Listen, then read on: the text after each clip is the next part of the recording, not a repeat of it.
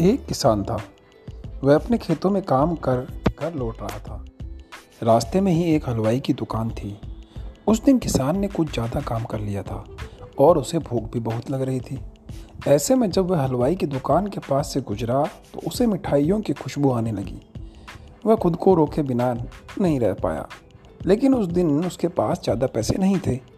ऐसे में वह मिठाई खरीद नहीं सकता था।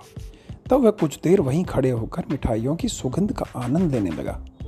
जब मिठाई वाले ने किसान को मज़े से उसकी दुकान की मिठाइयों की खुशबू का आनंद लेते देखा तो उससे किसान की खुशी देखी नहीं गई। वह किसान के पास गया और बोला, पैसे निकालो। किसान हैरान हुआ और बोला कि मैंने तो मिठाई नहीं खरीदी और ना ही चखी है। फिर पैसे किस बात के? हलवाई बोला, भले ही तुमने मिठाई नहीं ली हो, लेकिन मेरी बनाई मिठाई की खुशबू का आनंद तो लिया है। हलवाई बोला, मिठाई की खुशबू लेना, मिठाई खाने के बराबर ही तो है तो मैं अब इसके पैसे देने होंगे. किसान बड़े तो पहले थोड़ा घबराया, लेकिन फिर थोड़ी सूझबूझ दिखाते हुए उसने अपनी जेब से कुछ सिक्के निकाले और उन्हें दोनों हाथों के बीच में डालकर खनखनाया। अब खनखनाने के बाद किसान अपने रास्ते जाने लगा।